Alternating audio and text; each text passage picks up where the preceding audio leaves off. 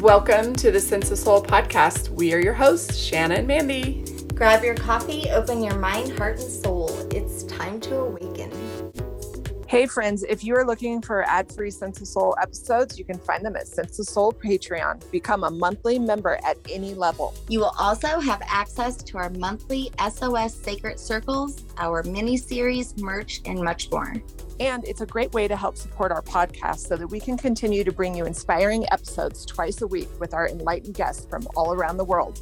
Check out our Patreon. Today we have this author, Louise Hamlin. She joins us today to tell us about one of the most extraordinary afterlife stories we've ever heard, which she details in her new book, WhatsApp from Heaven Bereavement in the 21st Century. Louise is joining us today to share with us her unexpected communications that she received from her late husband, Patrick, through the WhatsApp. And we can't wait to hear all about this. Hi, Louise. Hi, Shanna. Very nice to meet you. Good morning. Hi, Mandy. I just finished your book. I really enjoyed it. I was in complete shock. well, good. I'm, I'm pleased you enjoyed it. Well, we're super excited to have you on today. Um, we love Gavin. So thank you, Gavin. yeah, yeah. Yes, Gavin is lovely. He really is. Yes, thank you so much for coming on to the Sense of Soul today. Well, thank you very much for inviting me, and I'm delighted to be here. Yeah, absolutely. So I would like to share something that happened this morning. I was finishing up reading your book, and all of a sudden, no kidding, my dog has never done anything like this. Starts getting scared and runs out of the formal living room and starts barking in this corner, like he, like my dog was seeing someone there. And I was like, Patrick, are you here? Because you know, I'm reading this book. It was the first time I've ever had an experience like that in this house. well, he does seem to get around. He really does. and I mean, he has said to me through mediums that he can be in two places at once. And he's aware of what's happening the whole time. So right. I don't begin to understand it. My dad told me one time that he could be at two places at once. Right. And I yeah. talk about that in my near death experience because I tell people that myself that when I had my outer body experience the first time, I could be everywhere and anywhere at the same time. Golly, I think that we're a little bit like fish swimming in the sea, and we have a nice social life. We have our coral reefs and our friends and our swarms and things, and we have no idea what it's like to live on land. We don't understand anything out of the sea. And I suspect that that's a bit like the other world. And they can look down at us in the sea and they think, you haven't got a clue. Sounds like you really didn't have a clue. And then you've been getting tastes of clues ever since Patrick passed away in 2019, correct? Absolutely. When he passed away, we did talk about death and the afterlife before he died because we knew he was dying. We had both been lawyers, you know, we'd been very logical and always wanted the evidence. He said, Well, I'm not afraid of death because it's either nothing at all, and that's nothing to be scared of, or if there is something, he said, then I think I've led a good enough life, which he had. So he said, I'm not scared of death. He said, I'm scared of dying because of the pain and everything, but said, I'm not scared of death. I got that and I sort of agreed with him. And then when he died, I didn't really think that there was an afterlife. Because of that, I hadn't asked him to send me signs if there was one, because, you know, sort of 90% of me didn't really think there was. But there was that 10%. And because I was just desperate to know that he was okay and desperate to sort of have some communication with him if he was still around, I went to mediums. And my friends started getting signs. And then I started getting signs. And I was still very skeptical, very skeptical, until at last I thought, yes, yeah, yeah. okay. I'm convinced. What is bile ducts cancer? It's an unusual cancer, but apparently it is on the rise and nobody knows why. And the bile ducts. They're sort of like a tree of little ducts. Okay. In the liver and from the pancreas. and mm-hmm. they pass bile out of the pancreas. And the trouble with it is, you don't really have any symptoms until it's too late. So he didn't have any okay. symptoms until he was stage four and then had three months to live. It's a pity. It's one of these silent killer cancers. I'm so sorry um, for your loss. Oh, thank you. Thank you very much. You also dealt with an illness yourself that I've never heard of. It's a disorder of the bone marrow. And, you know, when I was diagnosed with it, spoken to, no doubt, a very, very clever specialist, but he didn't really have very much empathy. He said, Well, you'll be okay for 10 years. And he said, But you're not going to make old bones. And when I was a bit upset by this, he said, Oh, I don't know why you're upset. I have to tell a lot of people a lot worse things than that. Wasn't terribly empathic. And anyway, I have managed to control it with lots of healing and you know good food and exercise and more healing. Um, but Patrick and I both knew that I was likely to die first. And you know, I was really pleased about that. I felt sorry for him, but I was pleased about it. So you just never can tell, can you? You just yeah. never know what's around the corner. well, why don't you give us some history about you and Patrick? You know, how'd you guys meet?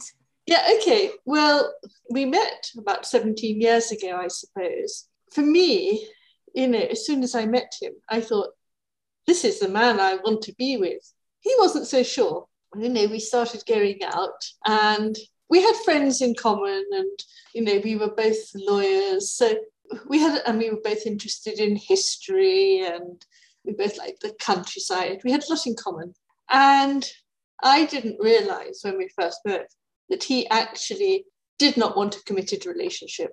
You know he was divorced as was i. He thought that he didn't want to go down that road again of sort of having a committed relationship and marriage and what have you. So we had a very nice time as girlfriend and boyfriend for a few months. Then I can remember his saying, Oh, well, I don't do love. And I thought, Oh, and I thought, well, I had been once in a relationship where my love was unrequited. And I thought, I don't want to do that again. And so I said, well, I'm going to break up with you because I'm looking for love. And so we broke up for about, probably about seven or eight weeks. And anyway, then he got back in touch with me and we discovered that he did do love after all. And it was it was a fairy tale really because we both loved each other very much. And I can remember thinking when we got married, well, this is really, really a happily ever after day, you know? And it was happily ever after until this wretched cancer.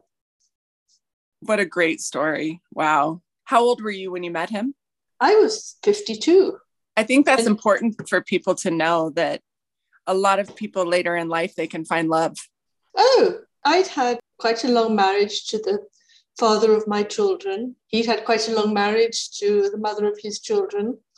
And, you know, I'd had then quite a few years by myself and just hadn't met anybody. And I'd sort of rather resigned myself to living the rest of my life by myself. And anyway, we were very, very lucky. We really were. Do you feel like he was like a soulmate of yours? Do you believe in soul family? Totally, totally and utterly. And the funny thing is, I knew as soon as I met him that he was the man I wanted to be with. As I say, he didn't know, vice versa, but, but I knew that. I'm sure we were soulmates. I also love that I see blended families working out. You know, they come together and support each other yeah, I mean, our children were quite old by the time we met. In a funny sort of way, they've all become much closer since Patrick was ill and then died because they were mm-hmm. all here. And so they all sort of spent more time with each other than otherwise they would have done. And so they're very close now, which is lovely. Being that you guys had spoke about death and afterlife, did you guys have like a spiritual plan for him when he was transitioning? Were you able to be bedside with him for every moment? How, what did that look like? Well, he died at home. He wanted to die at home, and I wanted him to die at home. I was with him, and the children were here. You know, I'd been by his side throughout. You know, we carried on sharing our bed. I, I wanted to be with him the whole time. And then, and he lost consciousness. And I carried on being with him and talking to him. Yeah. And then he died. Thank you for sharing that. I, you know, I just recently had a friend whose grandmother had chose to exit the world before her cancer took her. Here we're one of the seven states that you can get assistance to help you in death. You know, and I had no idea that we had that here. I've heard of it before, but it must have passed like under the under the wire where I didn't see. Which state are you in? Colorado. Right. Yeah. Do you know, I think it's such a good thing because three weeks ago, I sat by the side of my 94 year old aunt as she was dying, and I sat with her for two days, and she was gasping for breath, and eventually she died. And just three days later, my spaniel was very ill, and I took her to the vets, and the vets said, yes, she had a growth, she had cancer. She could possibly live a few more weeks, but she would be very uncomfortable. So I said, okay, then, you know, let's say goodbye to her. And it was instantaneous. And I just thought, my dog had a better death than my aunt. It's very difficult. So then you do agree with that? Yes, I do. Very much. Yeah, I've lost a lot of close people to me too. And it was interesting that there was this common thing that with two of them who I was really close with happened is that I had my first contact with them surprisingly, because I'd never had contact from anyone prior, three days after. So, one with one of my good friends, Nisha, three days after she passed. And then, same with my dad, three days later. And I always think of how, you know, Jesus rose after three days. Yes. You know, I'd love to hear your story of how you first heard from Patrick. Right. I mean, I first heard from him through my friend Jenny, she's psychic and she's a healer. It was about four or five days after he died. She sent me a WhatsApp, which is like a text. I mean, my book is called WhatsApps from Heaven, and I discovered that in the States, um, WhatsApp isn't as universal as it is here. It's a messaging app. She sent me a WhatsApp saying, oh, Louise, I'm not sure whether I should tell you this or not, but look, here's a photograph of a flame. And there was a photograph taken from her window of a flame in the next door garden. And she said, This morning I was thinking about Patrick and I asked him to send me a sign to say he was okay. And she said, And I asked for a flame, not in a fireplace or a candle, but a flame. And I thought that, you know, that would be quite distinctive and might be possible for him to do. Who knows? And anyway, she said, I then went about the rest of my day and I had a very busy day and I rather forgot about it. And this evening, I went to draw the curtains in my sitting room, and there was this flame, tall single flame, in the next door neighbour's garden. And I rushed and I got my phone and I took a photograph, and then it went. And it was very unusual. It was weird. And I couldn't see the base of it because the fence was in the way. But she said, Here's the photo. And I think it was Patrick sending a sign saying, Yes, you know, I'm all right. So that was the first potential sign that I got, you know, I thought, oh, well, I mean, Jenny doesn't believe in coincidences, but at the time I did. I thought, you know, it could have been a coincidence. And then, in fact, um, she then got another sign. Um, and another friend of ours, who's also quite psychic, she got some signs. And there were different types of sign. So a friend saw feathers, lots of signs. You you surround yourself with all of these psychic friends. For someone who was almost ninety percent sure that there wasn't an well, afterlife, I'm surprised. Well, well, I guess I mean I do have a lot of friends who didn't get any signs. Okay. So okay, yeah. this is the ones who did. So then the WhatsApps, which you know really, really made the most impact on me um, started a couple of months or so after he died. I was out one day and I came back to the house, and the house had been empty and it's been locked up, nobody there, no radio playing, no sound at all.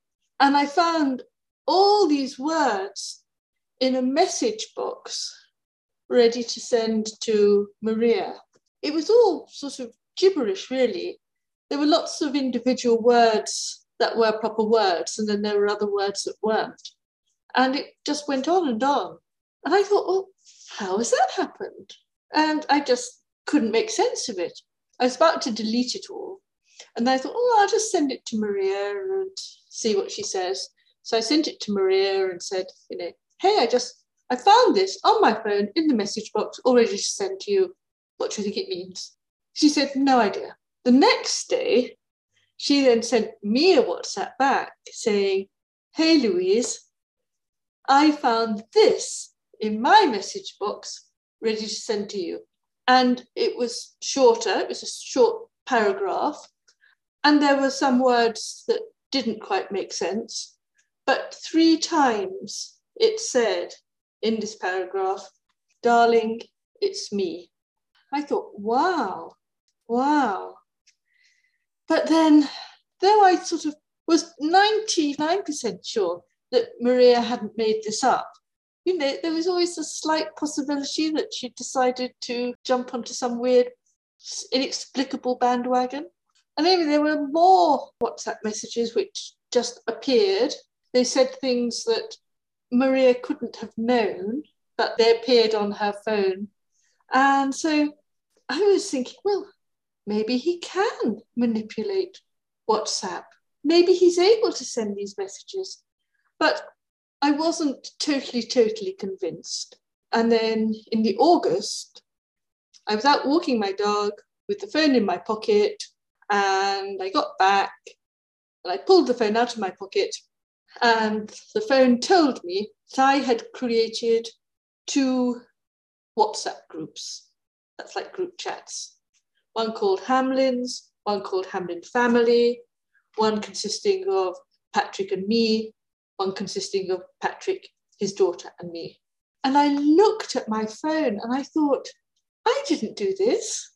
At the time, I didn't even know how to create a WhatsApp group, but I had not done it. Said I'd done it at 11:06 a.m. and I knew that at 11:06 a.m. I had been walking my dog on the common and the phone had been in my pocket. And I stared and I stared at my phone and I thought, my goodness, it can only have been Patrick. He has done it. He has done this. It was that that made me realize that, yeah, he could communicate with me. And I was thrilled and delighted. And what I should say is, it was his daughter's birthday that day. And I think that he was also doing it as a birthday present for his daughter to tell her as well, to say to her, hey, I'm alive. Was she a believer? No, not really. I think she is now, but she wasn't. So anyway, and the WhatsApps continued, and then there were many other signs as well.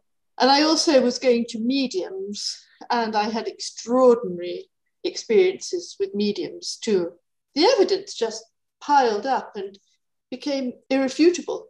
And then he kept using the word Sri Lanka. Yes, so I think it was four times in total he said Sri Lanka the, that very first message that he sent, which was mostly gibberish, but it said the words Sri Lanka. And in fact, this last March, I went to Sri Lanka on holiday. And the reason I went was because of these messages. I had a great time. I loved the country. I was always waiting for something amazing to happen. But if it did, I didn't notice it. So I don't know why he kept on saying Sri Lanka. But maybe for whatever reason, he wanted me to go there, and I did. Do you still talk to him? Oh, I talk to him all the time. And you still get these coded um, messages? Um, I've had one since I wrote the book. I haven't had a WhatsApp recently. The last one I had from him, which isn't in the book, I've got all the others in the book. The last one, I can hear you, darling, please hear me. Which, oh my God. And so did he call you darling? All the yeah. time. That was what he always oh. called me. Oh my God. So also you had some actual physical paranormal stuff happening as well, right? Yeah, yes, I did. Quite extraordinary things. I mean, I did have lights going on and off. I did have some feathers in very strange places. I was in bed It's about two o'clock in the morning, and I couldn't sleep. And I was thinking, oh, Patrick, why did you have to go? Why did you leave me? Which I think is quite common for people who've lost their loved ones to sort of think that. And suddenly there was this terrible thump right outside my bedroom door. My bedroom door was ajar. I was terrified. There was nobody else in the house.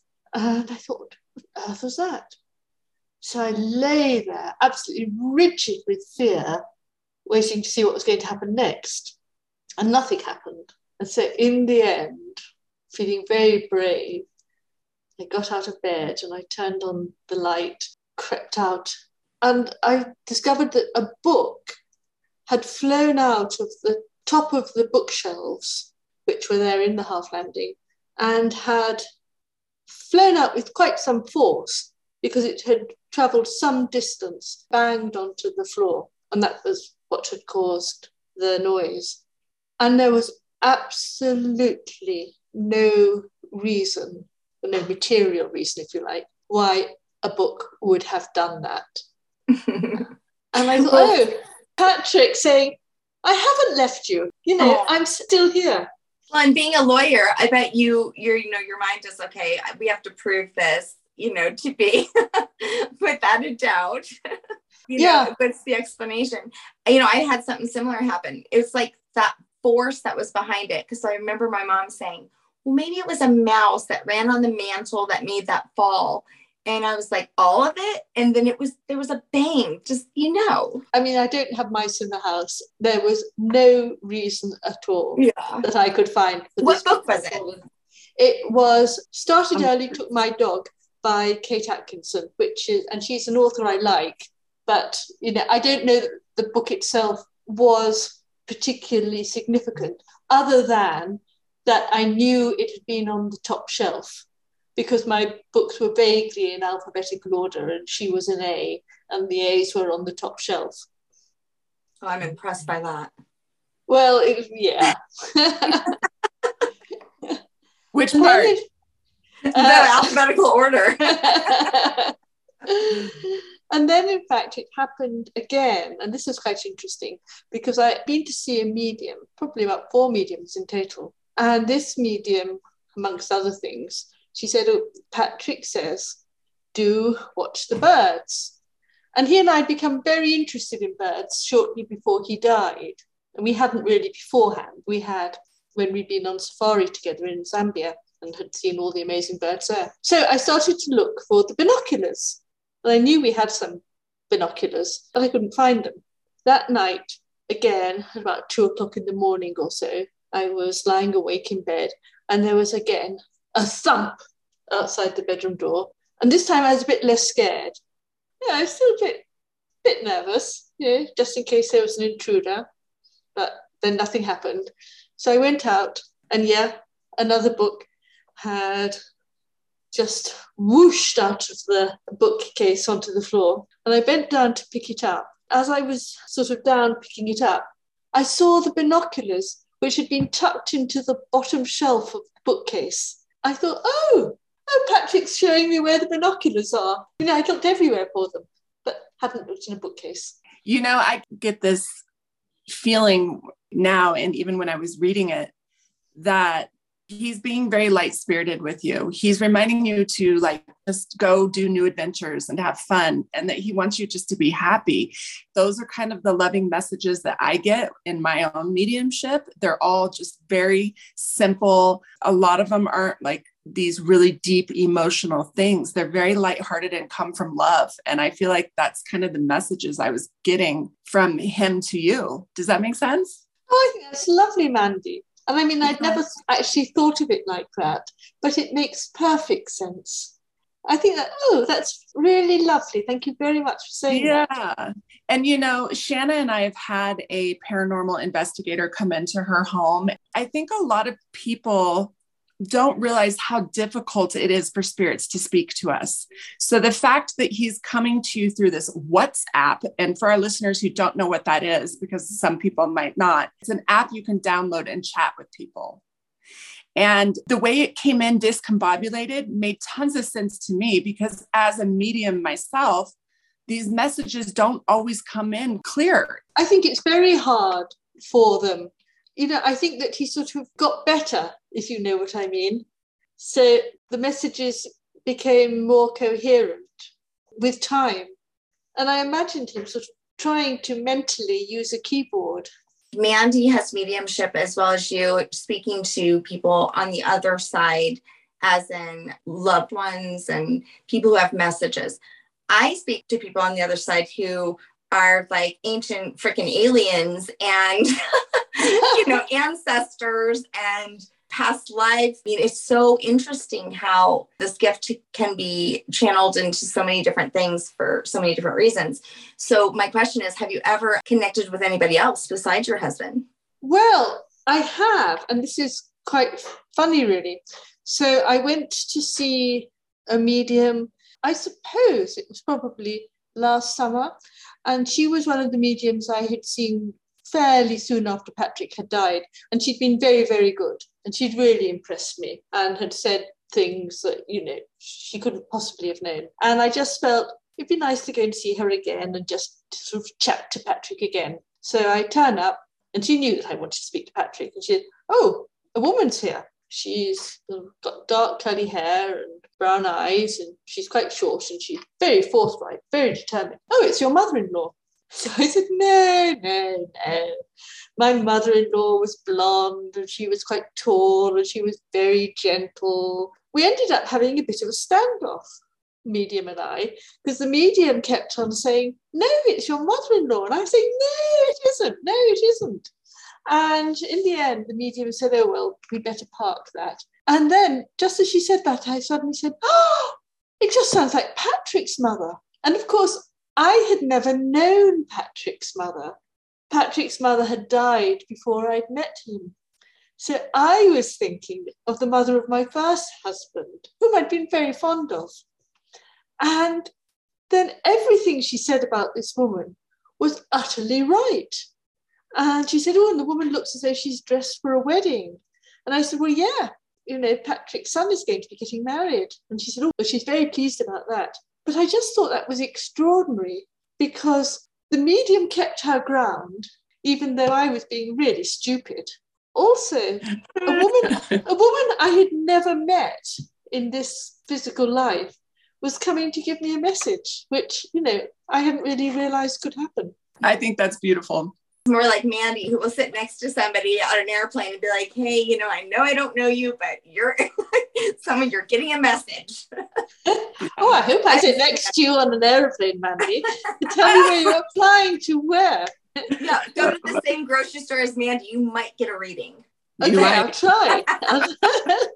Well, I have been to Colorado. It's a beautiful state. Oh, it is so beautiful. You know, I loved how you added into your book kind of the positives and the negatives that went along with your grief. You talked about even physical effects that you had, like memory loss and how over time memories would come back. What other things did you go through during your grief? I mean, to start with, I couldn't eat.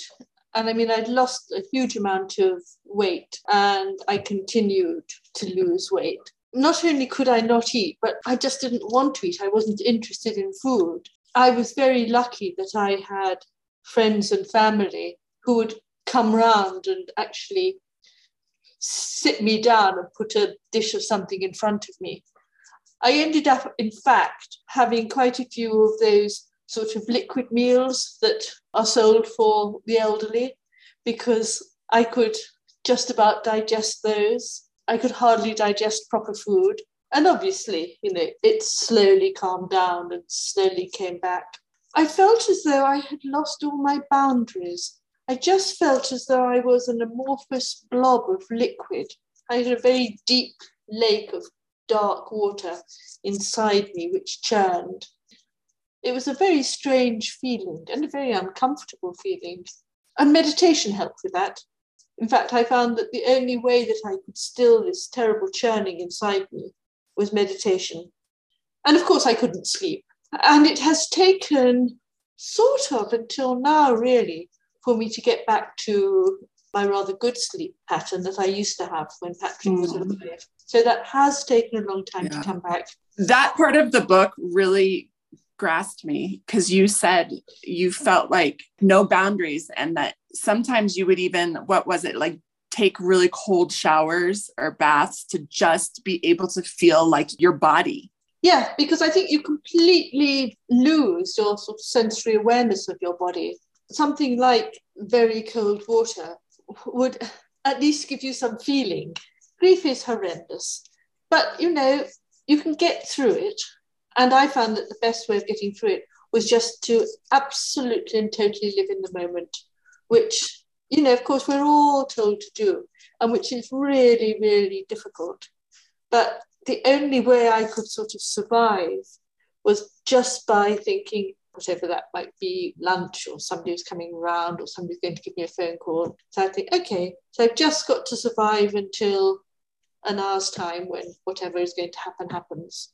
And I literally just sort of divided the day into very small chunks and just thought about that tiny chunk that I had to get through. How long was it from when he passed and then you started receiving the first messages? How long was that? I suppose I had messages from him which I didn't really recognize as such quite soon after he'd passed. I mean, in the immediate aftermath, when I think I was totally numb and immersed in grief, I wasn't conscious of anything happening around me. And I guess that it was probably about six weeks after that somebody said, Ask for a feather, ask for a feather, ask for a feather on the train, because they knew I was going to get a train. And so the next day, oh, I had asked for a feather on the train, and the carriage was quite crowded, but I could see a couple of empty seats just at the far end. So I sort of walked out quickly and sat down oh, with a sigh of relief on one of the empty seats. And I just glanced down at the seat next to me, and there was a feather. And in retrospect, of course, that was a sign. There was mm-hmm. nothing in the carriage that would have caused a feather to be there. But you know, at the time, coincidence. Yes. Yeah. yeah. I kept thinking that you had so many signs. Why is it that as humans, we are so skeptical of these things? I don't know. And I mean, it's quite strange because I was brought up in the Church of England, which I think is the, called the Episcopalian Church in the States. So, in theory, you know, Christians believe in an afterlife. But in practice, we're sort of taught to be very materialistic, aren't we? And rational. And I read a lot you know, trying to make sense of what was happening and trying to make sense of Patrick's death. And I started reading all about quantum mechanics and things. And I realized that there is just so much we are totally incapable of understanding. And there's so much that seems irrational but happens, you know, quantum entanglement and all of that. And I thought, well, yeah, we're really silly to be so blinkered and just believe what we can see in front of us and can explain. Yeah. And I think that I didn't want to stay in my grief. I had to take care of my kids. I wanted to be strong for my family. And so I kept myself busy, busy, busy, distracted, distracted, distracted. You're not present enough to see maybe the feather. So I definitely with my dad, I was a little bit more present because I was going through mindfulness classes and all the things. But I see people who try to push that grief away. And I think that that actually separates them from the opportunity to actually receive the signs or see the signs or make that connection. So it seems like you were really accepting of the grief, allowing yourself to grieve. I did just let myself succumb to the grief. And in fact, you know, the doctor offered me various pills and potions. Right, that too you know, if I'd had to look after children or if I'd had to carry on with a job, then I'm quite sure that I would have taken these pills and potions as a way of coping. But I didn't have any of that. I said, no, thank you, because I thought, you know, I'm not ill. This is not a medical problem. This is a life problem or a death problem. I almost wanted to feel the grief because I felt that if I felt it, then it wouldn't last so long, if that mm. makes sense to you she was dealing with this during COVID as well. So when the world slowed down. You know, I was actually one of the very few people who really benefited from lockdown. And for most people, it was a horrendous time. And for me, it sort of happened a year after Patrick had died. I'd had this year when I'd been in a deep, dark valley, if you like, and I gradually started to clamber out of it. But I was still very tender and fragile. And so having the opportunity just to be without any social pressure was actually really helpful for me. Wow. Many other cultures do that. They take that time to grieve. Yeah, and I hate to say, well, lockdown worked for me because I just know that for so many people it didn't work, but it helped me. It gave me that buffer, if you like. Yeah. Um, I just really enjoyed how you added in like the positives that you were able to see within your grief and the negatives. Like one of the negatives was when people ask, How are you doing? Well, do you know, in the end, I sort of worked out what I could say because I didn't feel that I could say, Oh, I'm fine, which I knew is what they wanted me to say because then they wanted to carry on talking about something else. And so they didn't want me to say, well, I'm just, I'm lost in grief and I'm, I'm missing Patrick terribly and I feel incomplete. And so I would just say, oh, I'm living day by day. And that was, that was enough for them to then sort of push the conversation on. But I felt yeah. that I was being honest because that's what I was doing. Do you have the book in front of you? Yeah. Can you do me a favor and go to page 85 and start with his loss? Okay. His loss is like a heavy stone within my being. Its sharp edges have been worn away with time, and so now it is rounded and is no longer acutely painful. Sometimes it is cushioned by positive feelings of love, and at other times it is hard and unyielding and seems a bitter weight to carry. A bitter weight but one I would not be without because it also carries my memories of Patrick and my past happiness. And it will accompany me as I walk into my future happiness. I loved that. What a beautiful way that describes grief. You know, it's sharp edged rock and then it's tumbled. And yes. over over time it becomes like a smoother rock but sometimes it still shows its jagged edges. And then the part about you saying you carry it to help you in the future was like, you can tell you've really worked through your grief and come out on the other side and can be very influential and helpful to people that are dealing with grief because just in those words shows to me that unfortunately this was part of your purpose, but you have found blessings in it and a way to go on.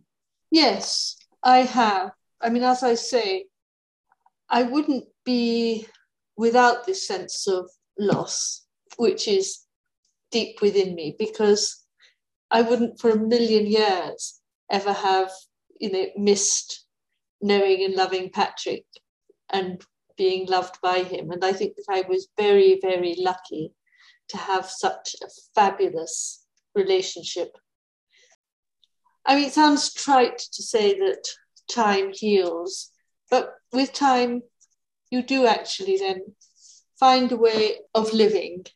The stone of grief just becomes part of who you are. Well, I bet a lot of people are going to get off this episode if they haven't already and get the WhatsApp. I don't know if you have affiliated um, link or something, but you should because. yeah, I mean, I've got a website which is louisehamlin.com. Everyone's going to try to go on the WhatsApp and talk to their loved ones on the other side. so you should be sponsored by them. well, you know, I expect that Patrick was a particularly, particularly determined and stubborn man. And so he was able to do it. And it may well be that there are souls who have passed who are full of love for the ones left behind, but can't quite manage to do that you know, yeah. who knows? Well, we always say they meet you where they can, and he knew that's where he could meet you. Yes, exactly. Yeah. Thinking about that, you know, the age of Aquarius, the time of technology, you know, yes. we can use technology to connect in this way. Yes, and I mean, I did a lot of reading, as I have said, and I discovered that in the literature, there are quite a lot of examples of people who have passed then communicating by telephone or by email.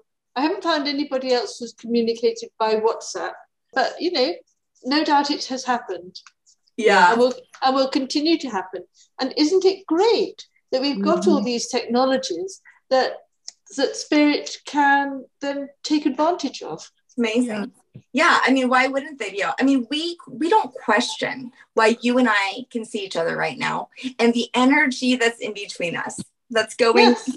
how the hell we don't question that but we question the fact that our loved ones want to talk to us and send us signs i know i know and everything is energy isn't it it is what kind of lawyer were you I was a property lawyer and a tax lawyer. I mean, you can't get much drier than that, can you? Love it. And how about Patrick? He was a barrister and a judge. He did common law, which meant quite a wide range of things planning law, contract law. Yeah, yeah, a wide range of stuff. I'm surprised he didn't try to reach you through like taxes or numbers. well, well, he he was far Although, more numerate than I was. there were some numbers in those messages on the WhatsApp.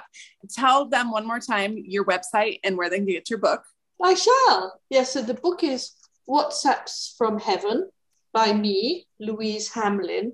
And you can get it from Amazon or Barnes and Noble, or you can order it from any bookshop. And my website is Louise Hamlin, or one word, dot com.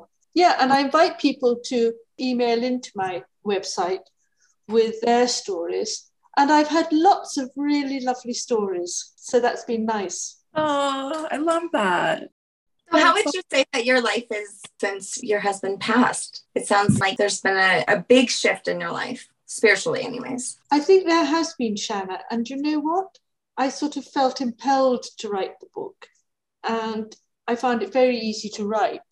I just sat down and wrote it. And then the first publisher I sent it to accepted it and felt that Patrick was behind this. I felt that Patrick wanted me to tell the world. Yeah, because yeah. he was shocked. He was like, she's got to tell people this.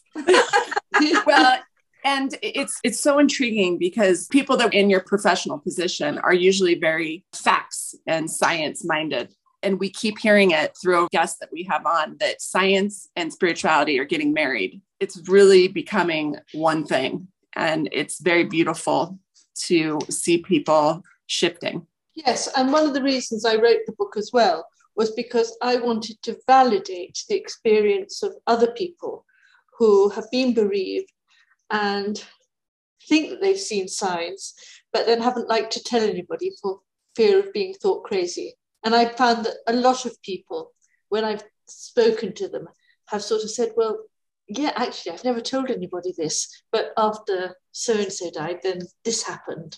Yeah, we must tell the world. Yes. And guess what? If you're crazy, then I want to have crazy friends like you. well, likewise. And now it's time for Break That Shit Down. Oh my goodness me. Well, I guess that love is everything.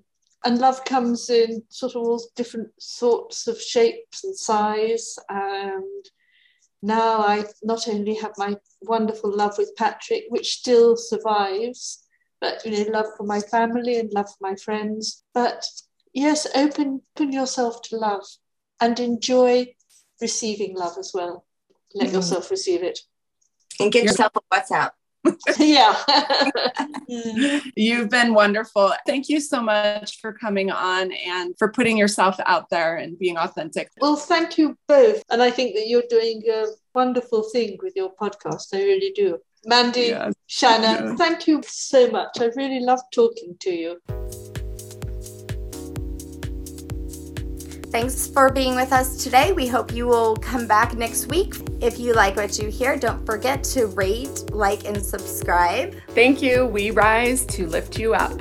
Thanks for listening.